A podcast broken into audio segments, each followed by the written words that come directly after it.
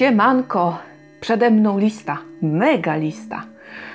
Zachcianek kolejny. Patrzę na to, co się tutaj na tej liście wyrabia i nie wiem, co powiedzieć, bo w ogóle rozpuchło się to, to tak, e, że czegoś podobnego jeszcze nie przeżyłam. No i co? No i moje konto bankowe e, nie wiem co na to, ale raczej blady strach na nie był padł, myślę. Cholipka, co to będzie? No nic, będzie trzeba jakoś to, jakoś to udźwignąć. Zobaczymy. W każdym razie, no jest w czym wybierać, jest na co wydawać i w ogóle ach, ach, ach, no po prostu się dzieje. Obrodziło na wakacje, co by nam się nie nudziło. E, I żeby tak po tej izolacji, która nas dopadła wiosną, no to chyba wydawnictwa chcą się kurczę odkuć i zawalić nas lekturą właśnie. No dobrze. Niech i tak będzie. Nie damy się i w kryzysie, choć nie mogę powiedzieć, żeby ta lista świadczyła o takowym. No nic, dobrze. Chyba zaczynamy, co nie? Bo nas noc zostanie z tym wszystkim. Pierwszy lipiec. Joanna Jaks. Drugi brzeg. Można by rzec, że kurczę, taki krótki odstęp między jedną a drugą książką świadczy o tym, że no jakość może spaść tutaj. No bo siłą rzeczy im więcej piszemy, powiedzmy na ilość, no to jakość powiedzmy, że spada. No ale jakby trudno też to powiedzieć na pewno, dopóki nie przeczytamy tej książki. A o czym ona? Ano o rodzinie. 1919 rok, mamy rodzinę, chorą młodą pannę, która musi wyjechać na wieś, ojca, który leczy rany po wojnie, jednego brata, który z wojskiem wiąże swoje nadzieje i swoją karierę, oraz drugiego brata, który wiedzie hulaszczy tryb życia i jego jedynym celem jest zabawa i rozrywka. No cóż, takie osoby też są. Piotrusie Pany. No dobrze, i właśnie, bo do tego jeszcze dojdzie rok 1920. I tutaj, na tle tych wszelkich wydarzeń, które wstrząsały naszym krajem będzie się to życie rodzinne wiodło. Na tle tych wydarzeń i oczywiście wszelkie trudy z tym związane, wszelkie decyzje z tym związane oraz no wszystko, co się z tym wiąże. Także myślę, że yy, no nie musi być yy, chyba źle. Ale ta częstotliwość książek zaczyna mnie trochę niepokoić.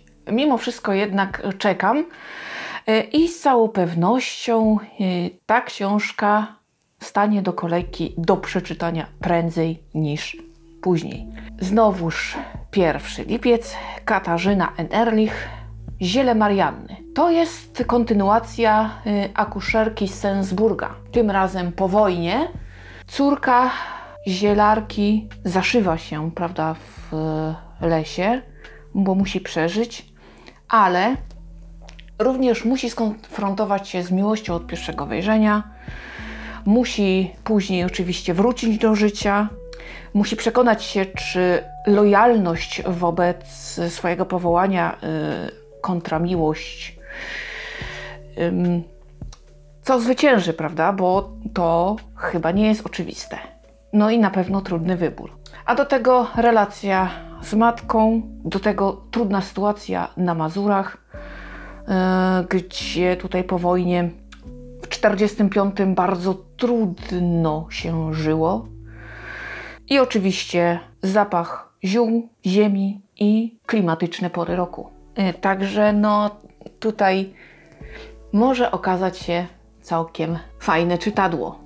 W każdym razie losy powojenne y, w Polsce, y, mm, beletrystyka z tym związana, bardzo mnie kręci. W związku z tym no nie mogło tej książki na mojej liście zabraknąć. Dalej, jedziemy z 1 lipca. Mateusz Madejski. Zosia z Wołynia. Prawdziwa historia dziewczynki, która ocaliła żydowskie dziecko. Tak. Gdy bandy UPA mordowały i paliły, główna bohaterka właśnie całkiem przypadkiem trafiła na żydowską dziewczynkę. I musiała podjąć decyzję, e, co z tym zrobić. Tutaj dziennikarz e, rozmawia ze swoją babcią i pokazuje nam, jakie traumy i tajemnice kryją polskie rodziny w związku z przeszłością i trudną swoją historią.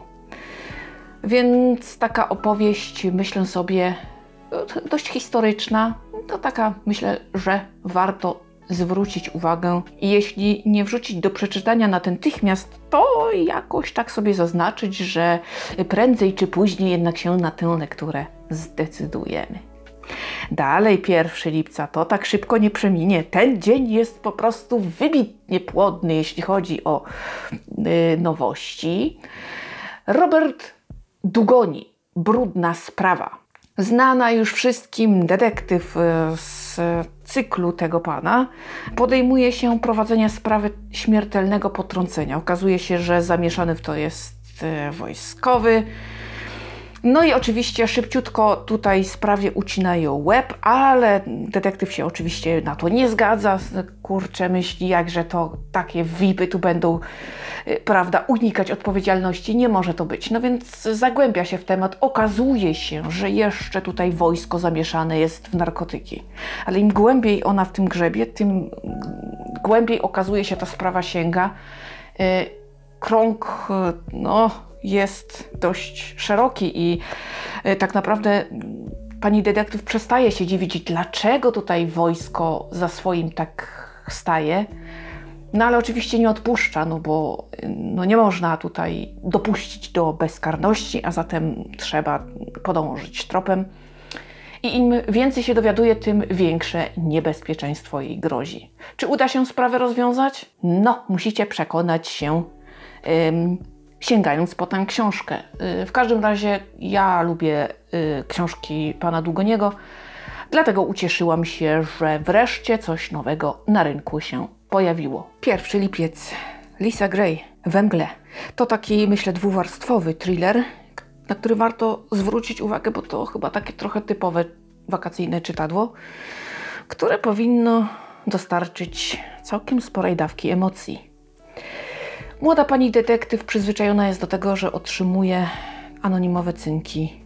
I tym razem otrzymuje takie, które wprawia ją w osłupienie i konsternację, albowiem na fotografii 25 lat temu zaginionej trzylatki rozpoznaje samą siebie. No wiecie co, taka bomba naprawdę może spowodować, że człowiek nie będzie mógł spać w nocy, bo jak to tak? To ja nie wiem, że ja zaginęłam? O, no, wiecie co? A zatem trzeba się sprawie przyjrzeć, więc y, młoda kobieta trafia do mrocznej części miasta, gdzie dowiaduje się kolejnej szokującej prawdy o tym, że w nocy jej zaginięcia zamordowano jej matkę. Kluczem do rozwiązania całej sprawy okazuje się weteran policji, którego ona kojarzy z pogrzebu ojca. I tu pojawia się pytanie, cóż ten człowiek tam robił y, na pogrzebie kogoś, kogo nie zna. Ów weteran prowadzi sprawę młodej zamordowanej studentki, która parała się prostytucją i ich drogi w związku z tymi dwoma sprawami się skrzyżują. Ale okazuje się, że ten pan nie mówi prawdy młodej kobiecie. Czy sprawa się rozwiąże i co to się okaże? Tutaj odsyłam Was do książki. To już niedługo, także chyba wytrzymacie. W każdym razie, no na pewno na pewno warto sobie to jakoś tam zaznaczyć, że być może e, prędzej czy później się to przeczyta. Dalej pierwszy lipiec. Magda Stachula. Strach, który powraca. I to jest mój pewnik. Książki tej pani zbieram i czytam. No mam takich autorów, których e, kupuję niezależnie od wszystkiego i kolekcjonuję sobie taką swoją prywatną bibliotekę.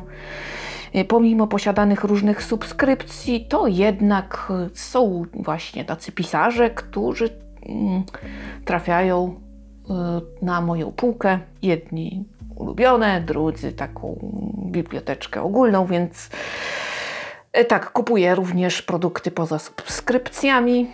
Więc właśnie to jest jedna z takich książek. I cóż tutaj nam pani Stachula zaproponuje?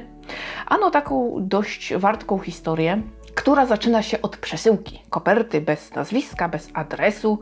Główna bohaterka, mm, zdumiona nieco tym faktem, mimo wszystko otwiera i patrzy, uhu, taki, wiecie, więcej seksowny ym, komplet bielizny, z tym, że jakże to, trzy numery za duże? Przecież mąż zna rozmiar swojej żony. I tutaj zaczyna się niepokój. Czy ona, tajemnicza ona, wróci, aby zabrać dziecko? I takim punktem kulminacyjnym chyba do rozpoczęcia całej historii jest następny dzień, kiedy to bohaterka piecze mafinki ze swoją córeczką, dzwoni telefon i okazuje się, że padają słowa. Odbiorę ci wszystko, co masz najcenniejszego. Strzeż się! I lawina rusza. Więc słuchajcie, może być całkiem, całkiem gorąco. W każdym razie pani pisze dobrze, ja panią lubię, więc to jest rzecz, na którą czekam z prawdziwym takim już z niecierpliwieniem szybciej, szybciej, szybciej. Pozostajemy nadal w dniu 1 lipca, albowiem no to jest dzień, to jest dzień szczególnie płodny. Sarah A. Denzil, Śmiertelne kłamstwa. Najnowszy thriller tej pani. W niewielkim miasteczku znika młody chłopak. No i nikt nie wie, gdzie się podział, co się z nim stało. Właściwie sprawa zostaje jakby nierozwiązana.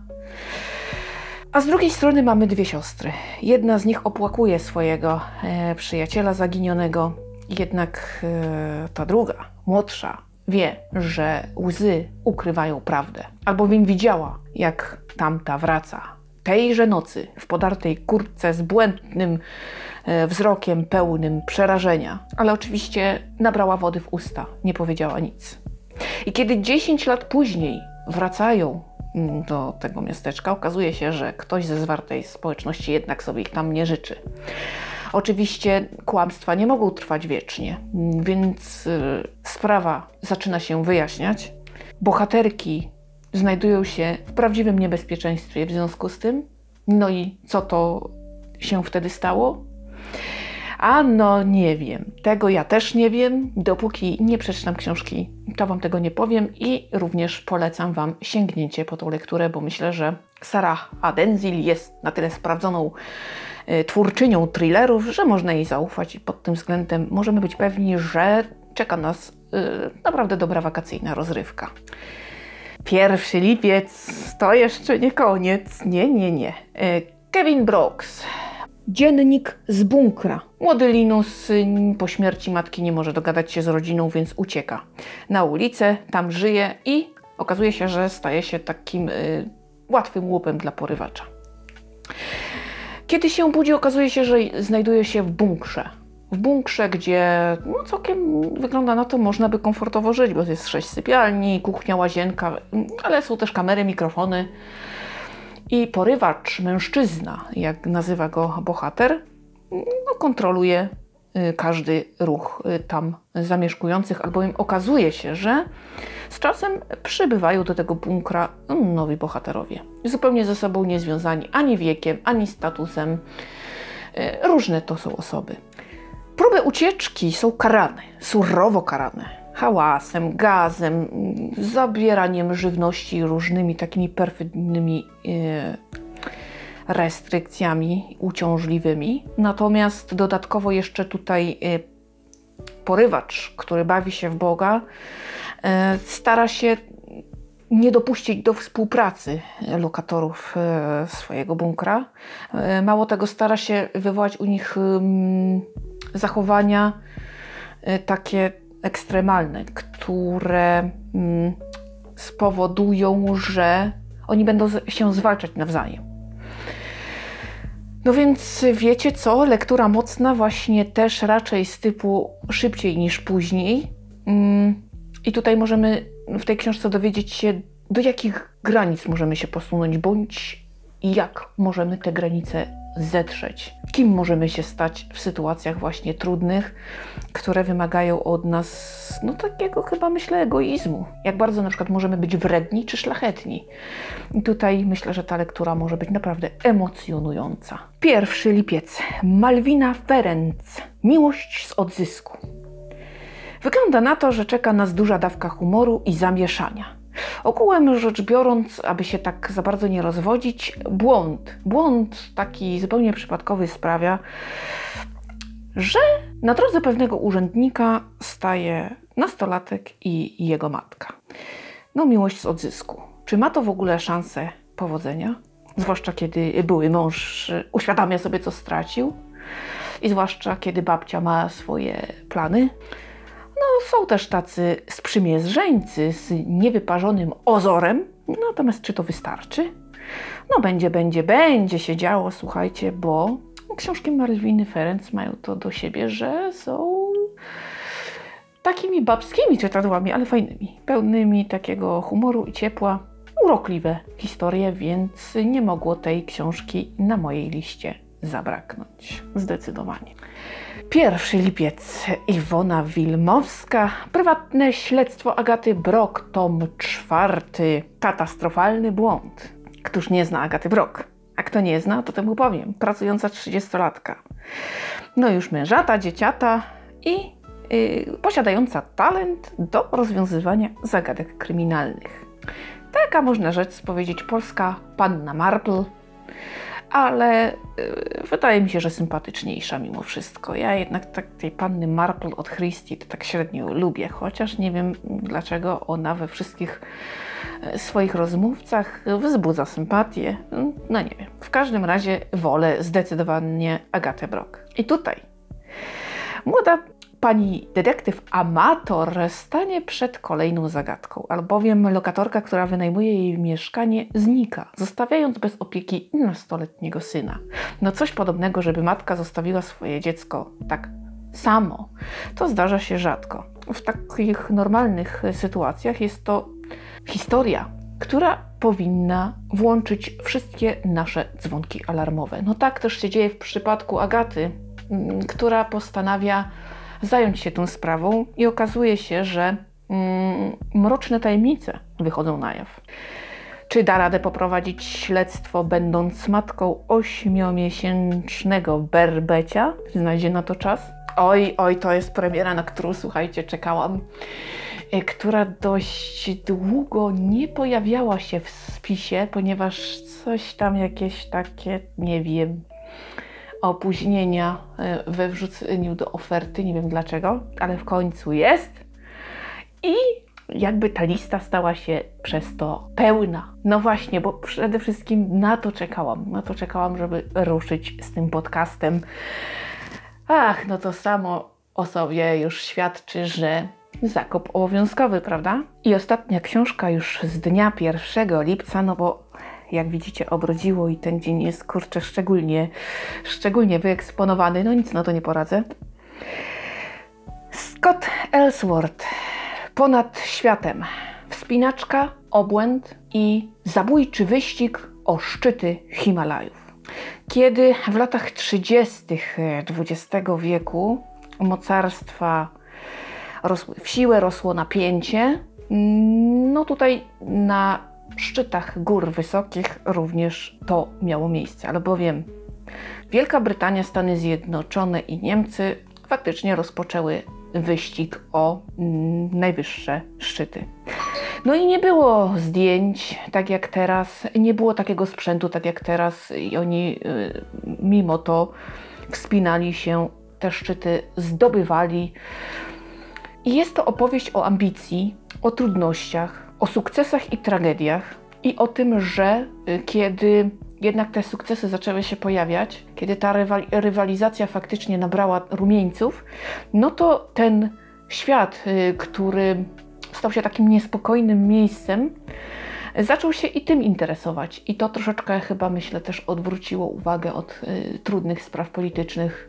No myślę, że ciekawa książka dla tych, którzy lubią y, górskie klimaty, ponieważ no, chyba nie ma zbyt wielu publikacji na temat, jak to przed wojną zdobywano góry wysokie.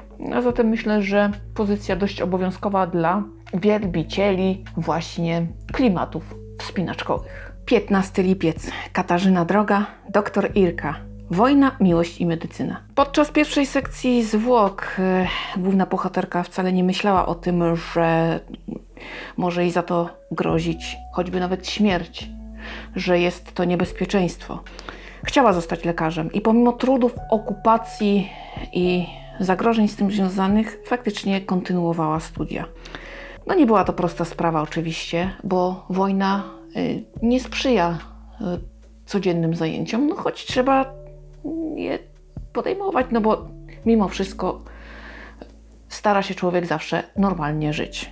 Gdy wybuchnie powstanie, jej wiedza bardzo się przyda. Będzie zszywała rany, będzie patrzyła w oczy umierających.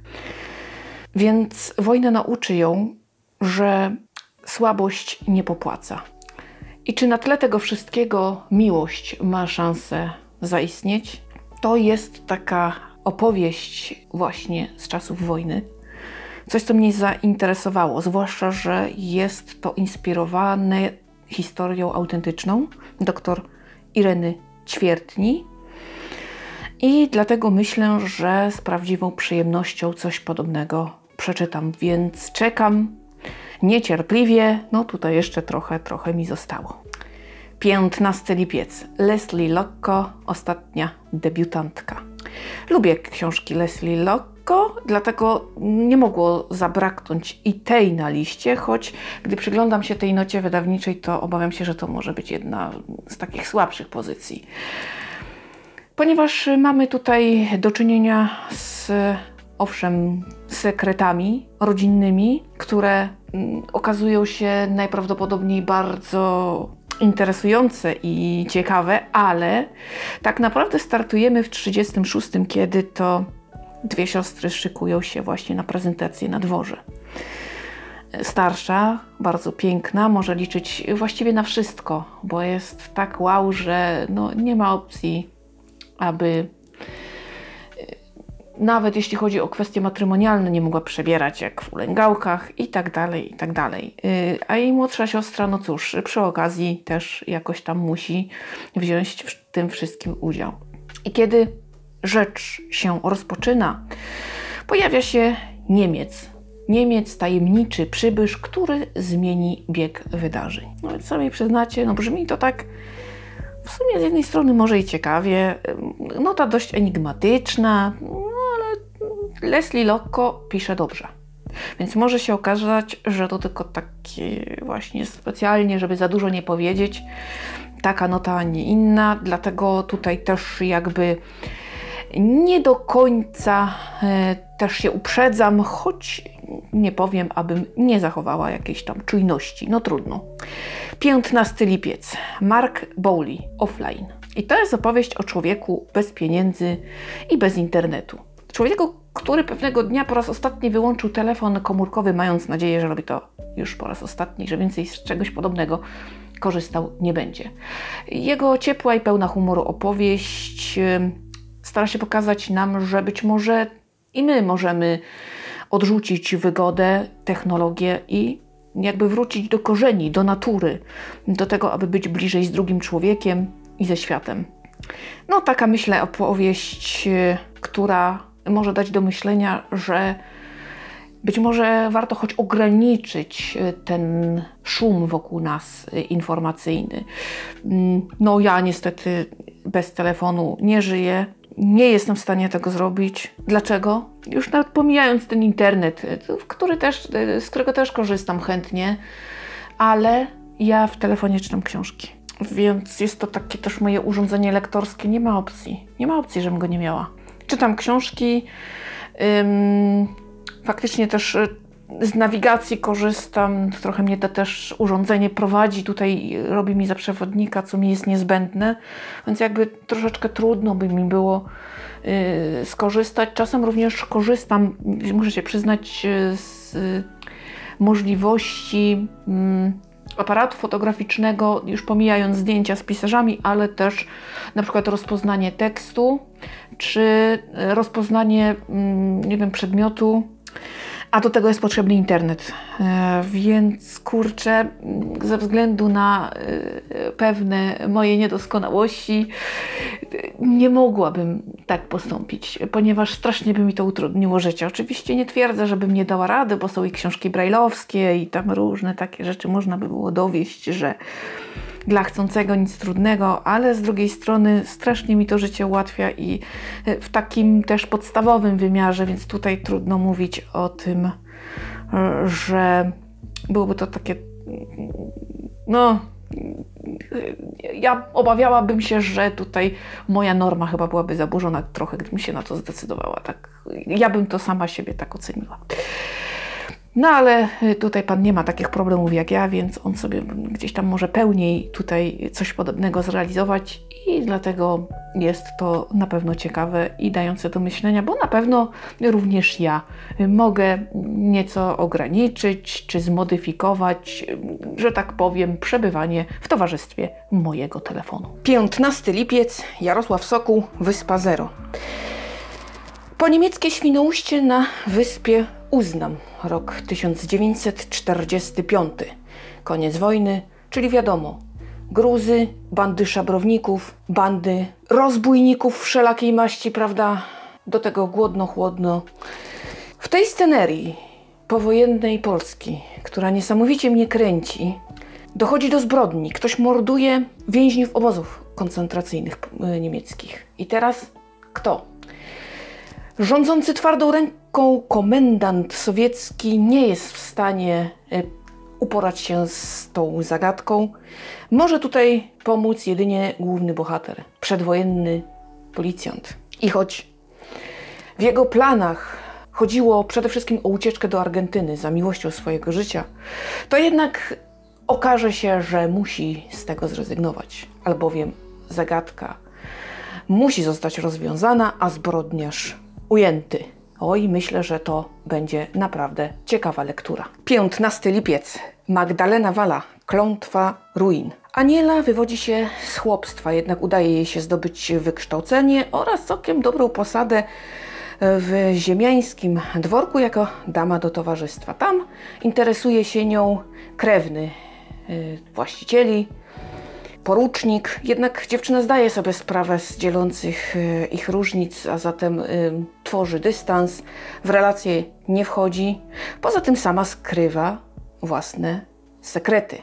Będąc tam, dowiaduje się o ruinach pobliskiego zamku oraz o ich e, historii, o pięknej, rudowłosej kobiecie, która została niesamowicie skrzywdzona. Czy ma to coś wspólnego z przeszłością naszej bohaterki?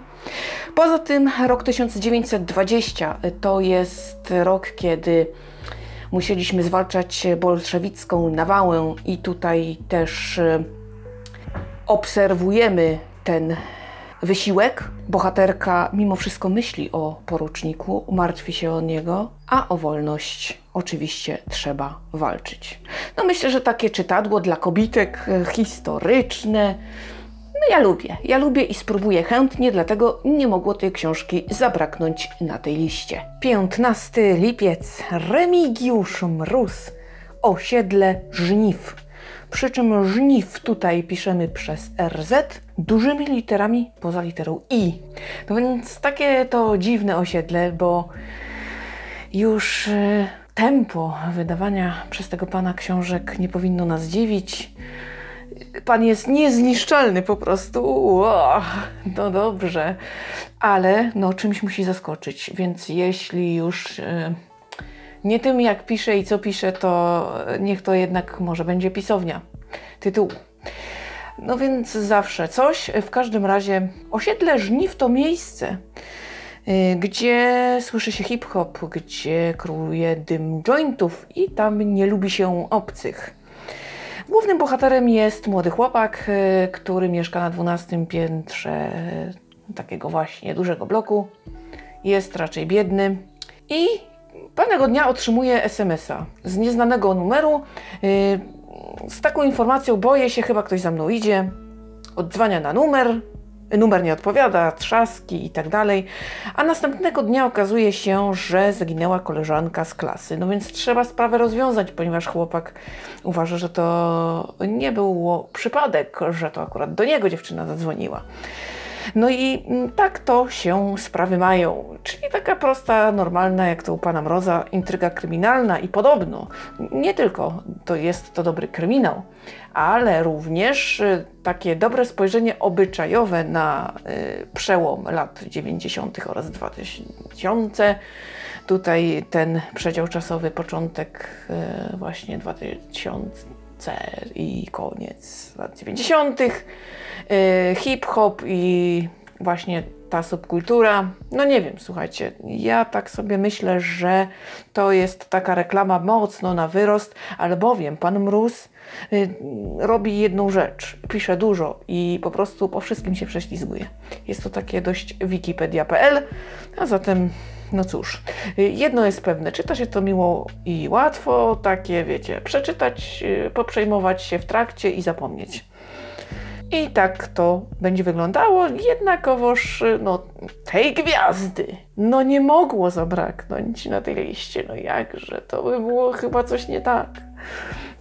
Czułabym, że ta lista byłaby wybrakowana, no bez pana Mroza, słuchajcie. Ja już nawet nie pamiętam, kiedy on wydał ostatnią książkę swoją, ale jakoś bardzo niedawno. 15 lipiec, Rachel Abbott gra w morderstwo.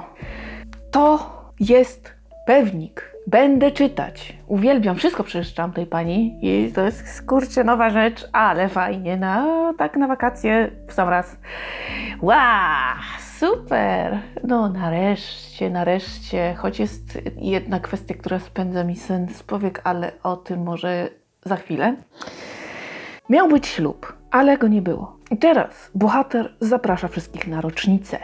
Ale czego? Przecież chyba nie ślubu. No chyba, że tragedii, która wtedy się wydarzyła. Do tego proponuję wszystkim grę, którą wymyślił. Ale o co to chodzi? I czym ta gra się skończy? To mroczny thriller tej pani. Yy, tutaj może być gorąco i ja z pełnym zaufaniem yy, i zaangażowaniem czekam. Uwielbiam, uwielbiam, uwielbiam i już wiem, że będzie dobrze. Także, także, a! No, to się właśnie wydarzyło. No, ten zachcianek jest naprawdę taki fajny. Uważam, że kurczę, drży moje konto bankowe. 15 lipiec. Anna Dziewit-Müller przez jednego Lucypera. Okazuje się, że rzecz obowiązkowa. To jest historia dwutorowa. Po pierwsze, współczesna kobieta sukcesu, można rzec, która wyjechała za granicę, aby dostąpić dobrobytu no oraz takiego europejskiego traktowania. I właściwie wygląda na to, że jej się udało. Poza tym, że walczy z zaburzeniami odżywiania, no to jednak coś w tym jest. Mm, z rodziny pozostała tylko babcia. Wygląda na to, że hmm, czy aby na pewno wszystko jest tak ok? Znowuż y, w drugim wątku w latach 40. XX wieku młoda kobieta, postawna dziołcha, walczy o swój sukces. Chciałaby zostać przodownicą pracy, a awans umożliwi jej szczęście u boku ukochanego. I wyglądałoby na to, że to wszystko się powiedzie. Ale czy również na pewno? Postawna dziołcha nigdy o współczesnej dziewczynie się nie dowie. Natomiast dziewczyna współczesna jak najbardziej trafi na świat i istnienie dziołchy, ale tylko dlatego, że na jednej z fotografii znajdzie tajemniczą postać. I to spowoduje, że zacznie grzebać w przeszłości, w sekretach, w historii. Jest to opowieść o Śląsku, o rodzinie górniczej, niedomówieniach i o historii kobiet. Kobiet, które pomimo że często się je pomija, to w tej historii mają olbrzymie znaczenie. 17 lipiec, Piotr Kościelny, zaginiona. Drobna sprzeczka narzeczonych kończy się karczemną awanturą. On wybiega z domu, po czym budzi się rano w samochodzie i nie pamięta wydarzeń z poprzedniej nocy. Ona, zdegustowana i roztrzęsiona mm, poprzez zachowanie swego narzeczonego, również wybiera się na samotny spacer i nie wie, że jest obserwowana przez psychopatę. Gdy znika, a narzeczony zgłasza ten fakt e, na policji, staje się oczywiście głównym podejrzanym, nikt niczego nie sprawdza. Chłopak trafia do aresztu, gdzie gotują mu współwięźniowie prawdziwe piekło. I tylko gliniarz, który musi odbić się od dna, zajmuje się całą sprawą i trafia na trop mordercy. Ale czy zdąży rozwiązać zagadkę, zanim potwór znowu uderzy? 20 lipiec. Ewa Grocholska. Zaginione życie. Jest mroźna noc. Kilka dni po wybuchu stanu wojennego wszystko zamiera. Y, oczywiście dodatkowo zima też nie ułatwia sprawy i młode małżeństwo wraca od przyjaciół samochodem. Musi zdążyć przed godziną policyjną. No i niestety w związku z tym dochodzi do tragicznego wypadku. Do zderzenia na przejeździe kolejowym. Ale jakoś tak nikt dobrze tej sprawy nie bada. Policja jakoś tak po łebkach y, to wszystko sprawdza. Śladów i przyczyn też nikt nie wyjaśnia, więc jakby rzecz zostaje nierozwiązana. Był wypadek nieszczęśliwy, koniec, kropka. 16 lat później artystka w równie mroźną noc spotyka na torach błąkającą się kobietę, która jakby czegoś szukała. Ale bardzo szybko znika jej z oczu, więc ona, zaintrygowana całą sprawą, postanawia najzwyczajniej w świecie sporządzić jej portret, który kilka dni później, yy, podczas zabawy sylwestrowej, wszyscy podziwiają jako udane dzieło. I tylko jako takie, poza jedną osobą, policjantem, który nagle uświadamia sobie, że widział tą kobietę w kartotece policyjnej, ale przecież ona zginęła w wypadku, prawda? No i co z tego wyniknie? No, taki moim zdaniem ciekawy thriller, więc sama też czekam na to, jak ta historia się potoczy. No, może być naprawdę zajmująco. 22 lipiec. Kara Hunter. Kto chce ich śmierci? No właśnie, co by to było, gdyby ktoś chciał śmierci twojej rodziny? W jednej z dzielnic y, płonie dom. W pożarze ucierpieli dwaj chłopcy. Jeden zmarł, a drugi walczy o życie. Jest to mroczna sprawa, która spędza sen z powiek e, detektywa, ale gdy on odkrywa nowe fakty, po prostu jeszcze jest chyba gorzej. Dlatego, że okazuje się, że to nie był przypadkowy pożar, a sprawca jest na wolności. Dlaczego chłopcy byli sami? Gdzie podzieli się ich rodzice? I kto zaplanował tak perfidną i straszliwą zbrodnię? No na to pytanie odpowie na pewno książka. Trochę niestety jeszcze musimy poczekać, ale myślę, że to takie fajne wakacyjne czytadło, więc dlatego wciągnęłam na listę zachciankową. 22 lipiec. Adam Miller przez Chiny w ogniu koronawirusa. Oj, to jest książka, która mnie bardzo zainteresowała, zwłaszcza, że jest na czasie. Napisał ją człowiek, który zazwyczaj pracuje za granicą. E, w pierwszych miesiącach 2000 20 roku podróżował przez Chiny. Przemierzał je tak dość dokładnie i właśnie natrafił na szczyt tej epidemii. Co się wtedy działo i jak to naprawdę wyglądało? Ponieważ tutaj, w tej książce, dowiemy się o takich Chinach, których nie znamy z mediów. Dowiemy się faktów zupełnie innych i y, poznamy troszeczkę kulisy tej pandemii. I również będziemy mogli dowiedzieć się, co nas jeszcze w związku z tą pandemią czeka. I jak to naprawdę wyglądało, prawda? Bo media jedno, a okazuje się, że życie drugie, więc no książka jak najbardziej obowiązkowa. 27 lipiec, Agnieszka Dębska, Zagłada miasta, świadectwa ludzi powstania. Tak, e, tego typu literatura to mój konik i raczej wykupuję wszystko, więc no, lektura obowiązkowa. O tragicznej decyzji o wybuchu powstania w mieście, o tragicznych konsekwencjach. O tym jest ta książka. Dla wielu śmierć miasta to komunikaty czy dym z daleka, ale wielu przeszło to na własnej skórze. Przeżyło piekło. A mimo to należało być wtedy opanowanym. Świadkowie mówią na przykład o tym, iż nie zapomną człowieka rannego, którego zmasakrowała krowa bądź szafa. Mm, różnie to nazywano. I ten człowiek spokojnie w ostatnich swoich chwilach poprosił o papierosa. Wstrząsające obrazy, wstrząsające historie. No, cóż ja mogę powiedzieć? Dla tych, którzy się interesują, lektura obowiązkowa. A dla tych, którzy nie boją się trudnych tematów, jest to również lektura obowiązkowa. tak, tak, y, ponieważ mamy obowiązek pamiętać i mamy obowiązek dowiadywać się również tych bolesnych, niewygodnych rzeczy. Dlatego, no, pozycja, która na tej liście znaleźć się musiała. 28 lipiec. Agnieszka Cubała. Kobiety 44. Prawdziwe historie kobiet w powstańczej Warszawie. Pozycja obowiązkowa z tych, które nabywam namiętnie. Gdy patrzymy na wojnę oczami kobiet, to zawsze jest to takie spojrzenie ważne, takie inne i bez ich głosu y, historia y, zwykle jest niepełna. Często ich się nie docenia, no i niestety niesłusznie. I tutaj w tej książce kobiety odsłaniają przed nami historie właśnie powstańcze, trudne, własne, które odzierają wojnę z heroizmu i z bohaterstwa. Tutaj trzeba walczyć o siebie, o bliskich, walczyć z własnym lękiem, również poruszone są tutaj y, kwestie takie, o których kiedyś kobiety nie bardzo chciały mówić. E, dowiemy się rzeczy, o których się nie mówiło zbyt chętnie, o ile w ogóle. Także no myślę, że dobre czytadło.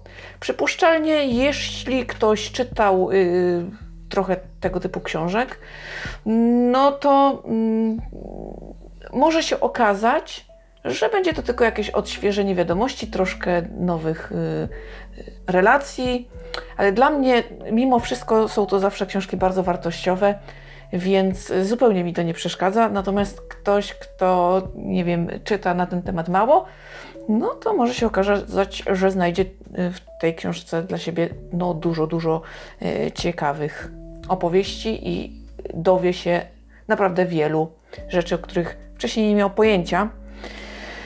I tutaj y, autorka oddała głos różnym kobietom, tym znanym i nieznanym. No, między innymi y, przeczytamy na kartach tej książki wypowiedź Beaty Tyszkiewicz, czy na przykład Ireny Kwiatkowskiej. No to myślę, że hmm, tych pań nikomu przedstawiać nie trzeba. A jednak zawsze warto, zawsze warto y, poczytać i dowiedzieć się, jak panie to powstanie przeżywały, co się wtedy działo i czym zechciały się z nami podzielić. 29 lipiec. Xavier Miller, Erectus. Tak, kto ma dość tematów pandemicznych, to może pominąć ten fragment, ale nie sądzę, ponieważ mimo wszystko tego typu historie czytają się rewelacyjnie i co by nie gadał, no zawsze jest to lepsze od y, faktycznych informacji, ponieważ wiemy, że to jest nieprawda. Choć, no niestety, wirus zawsze zdarzyć się może, pandemia zawsze się zdarzyć może i musimy pamiętać, żeby zawsze pytać nie czy, tylko kiedy. Zawsze, nawet teraz. Bo nigdy nie wiadomo, co tam w zanadrzu jeszcze laboratoria, tudzież matka natura dla nas ma. Ale jest to wstrząsający thriller o nieznanej chorobie, o nieznanym wirusie, który powoduje, że ludzie się zmieniają. I ludzkość panikuje, że cywilizacja się kończy. A znowuż spanikowane tłumy zarażonych również panikują, bo nie wiedzą, co się dzieje. I teraz młoda pani doktor walczy z czasem, aby dowiedzieć się, na czym polega ten wirus, jak on mutuje, co on powoduje i jak go zwalczać. A tymczasem słabsi jednoczą się, aby silniejsi nie zmietli ich z powierzchni ziemi. Myślę, że to taka prawda o ludzkości, o człowieku, o nas samych, ponieważ y, też muszę tutaj się podzielić z Wami moją refleksją, do której doszłam w obliczu jakiejkolwiek pandemii, jakiejkolwiek zarazy, mniejszej bądź większej. Cały czas prezentujemy jedne i te same zachowania. I wielu z nas Y, potrafi obudzić się niesamowita szlachetność i empatia dla drugiego człowieka, ale w wielu z nas niestety budzi się również podłość.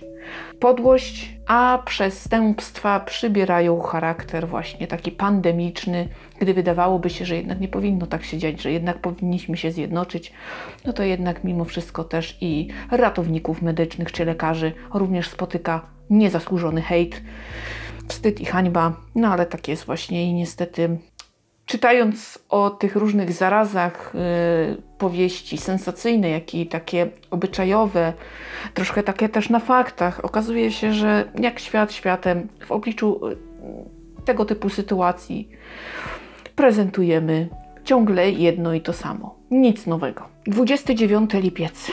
Agata Puścikowska, siostry z powstania. Nieznane historie kobiet walczących o Warszawę. To jest pozycja oczywiście obowiązkowa. Moja tematyka, moje wielkie zainteresowanie, więc nie mogło tej pozycji zabraknąć na tej liście, zwłaszcza, że jest to książka dobrze udokumentowana mm, nieznanymi zapiskami, pamiętnikami, dokumentami z klasztorów. Albowiem musimy pamiętać, że pomoc sióstr zakonnych w tym czasie jest rzeczą nieocenioną. Jakkolwiek byśmy dzisiaj przez e, pewne niedobre historie mieli żarl do Kościoła katolickiego, e, to jednak musimy pamiętać, że on też dużo dobrego robił. No i gdyby nie te siostry, Gdyby nie to, że karmiły głodnych, że opatrywały rannych, że prały bandaże, że przygarniały bezdomnych, zarówno dorosłych, jak i dzieci, to ofiar cywilnych w powstaniu byłoby znacznie więcej. Wspierały również samych powstańców, ukrywały poszukiwanych. No tutaj ta karta jest y, bardzo szlachetna, piękna, pełna takiego cichego bohaterstwa. Mamy tutaj też takie opisy y, życia w schronie, walki o kawałek chleba, kubek wody.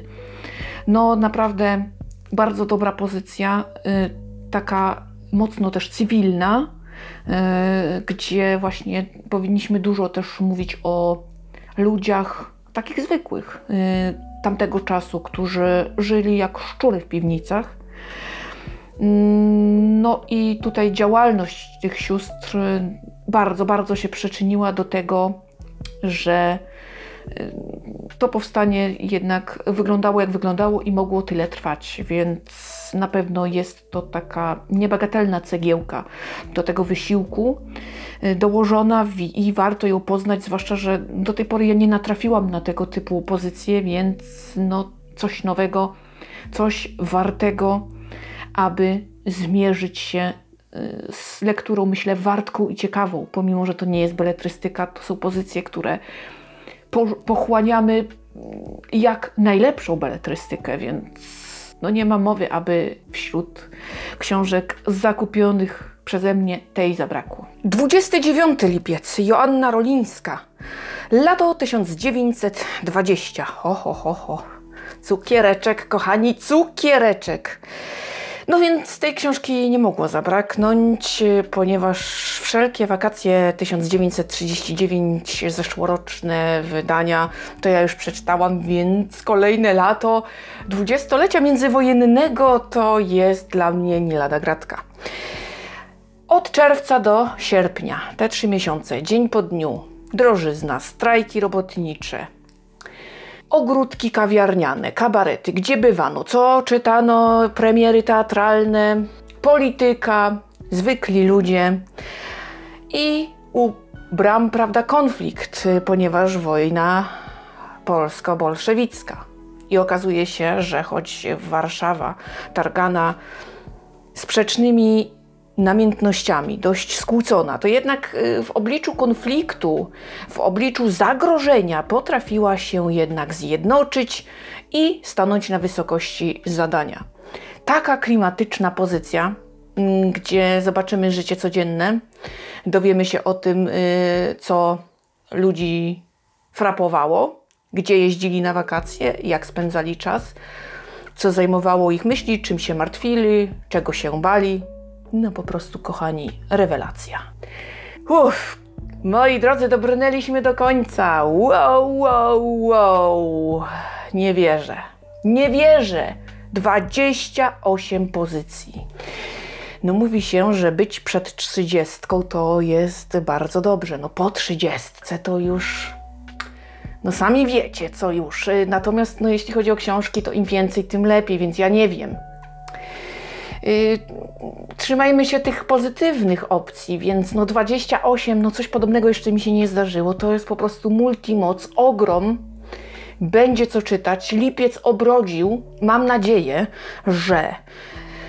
Ach, będzie tak samo piękne to lato, jak pięknie wygląda ta lista. Tego sobie i Wam życzę. A póki co, dziękuję Wam za uwagę. Ja spadam czytać. Asio, a kysz, dość tego dobrego. Ileż to można gadać? No przecież, ajajaj, no właśnie. Co za dużo, to niezdrowo. A zatem trzymajcie się cieplutko. Dziękuję za te wszystkie piękne statystyki, które pną się dzięki Wam do góry.